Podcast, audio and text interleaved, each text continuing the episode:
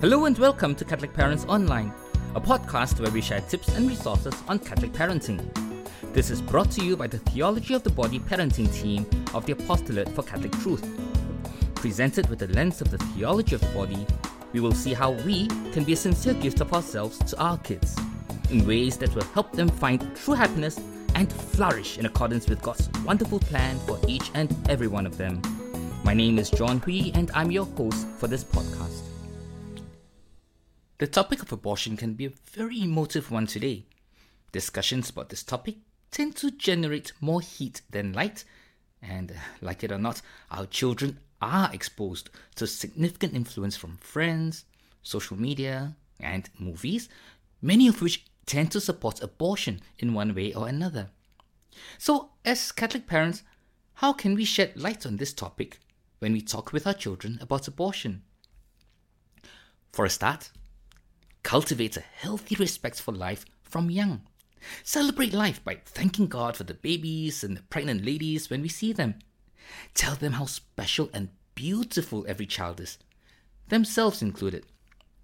And as they grow older, it will be necessary to engage them at a deeper level within an environment that continues to facilitate open and honest communication.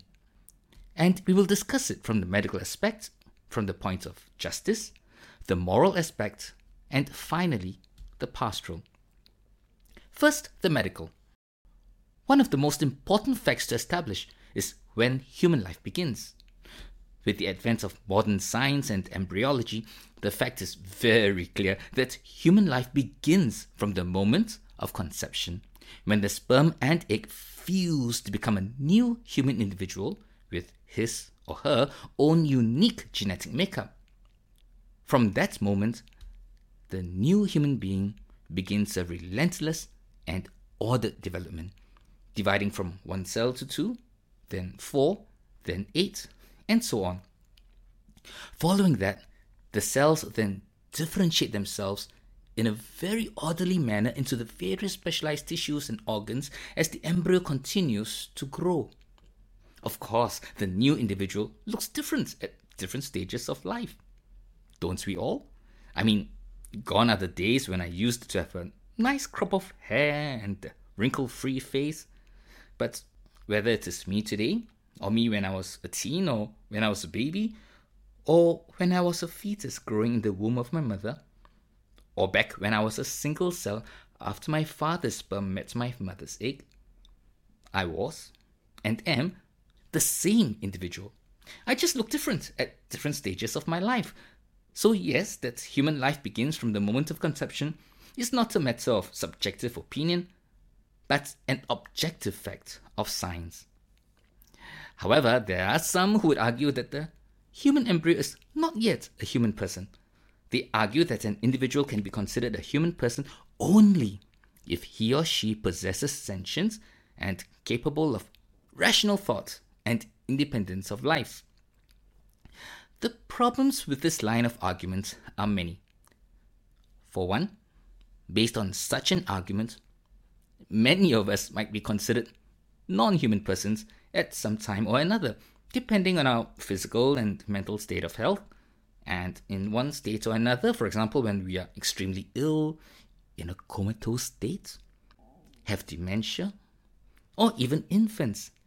Indeed, Dr. Peter Singer, a bioethicist at Princeton University who espouses utilitarianism, once remarked that, quote, human babies are not born self aware or capable of grasping that they exist over time. They are not persons. Unquote. The next obvious problem with the issue of defining when human personhood begins is this who decides? Many people and groups will have different ideas of what this definition should be, and the arguments will likely go on indefinitely. What should we do then, given such a myriad and diverse opinions? Here, let us pause and ask ourselves a question and give ourselves a scenario to ponder. Assume I am a hunter with a gun in my hand.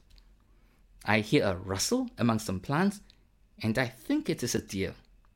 Yet, there's a possibility that the sound could have been made by another human person as there were some people had seen earlier in that same vicinity.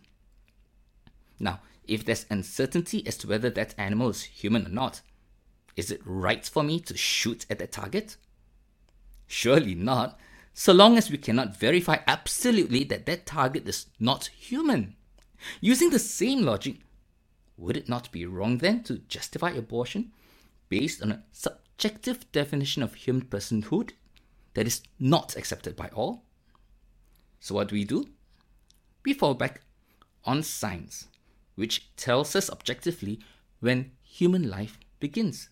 That is, at conception. And this is an objective, verifiable fact that cannot be denied. And this is entirely consistent with the Church, which emphatically states that, quote, human life must be respected and protected absolutely from the moments of conception, unquote. How about approaching it from the point of justice? Our teens have a strong sense of fairness. They support equal rights for all. So should we. So we can ask them this question Should we accord human rights only to some races and not to others? Should slavery be practiced? Certainly not. It is never justified that some people are deprived of basic human rights, rights that should rightly belong to all. Should we then discriminate against the youngest members of the human race, our unborn children, on the basis of their age and deprive them of the right to life? That first and most fundamental of all human rights? Clearly, right reason must inform us that the answer to that question has to be surely not. As for the moral aspects, human reason once again tells us that it is never right to kill an innocent human being. Virtually all jurisdictions agree with this. And what does the church say? Well, the church follows God's commandments.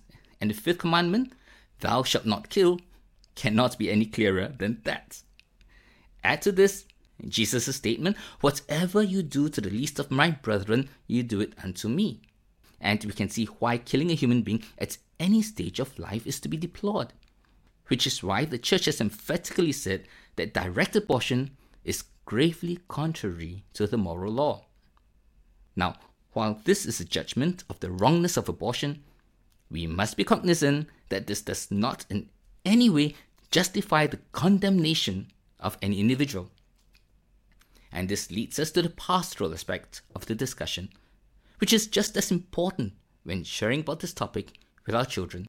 And this we will discuss in our next episode. Till then, Take care and God bless you and the family always. Goodbye.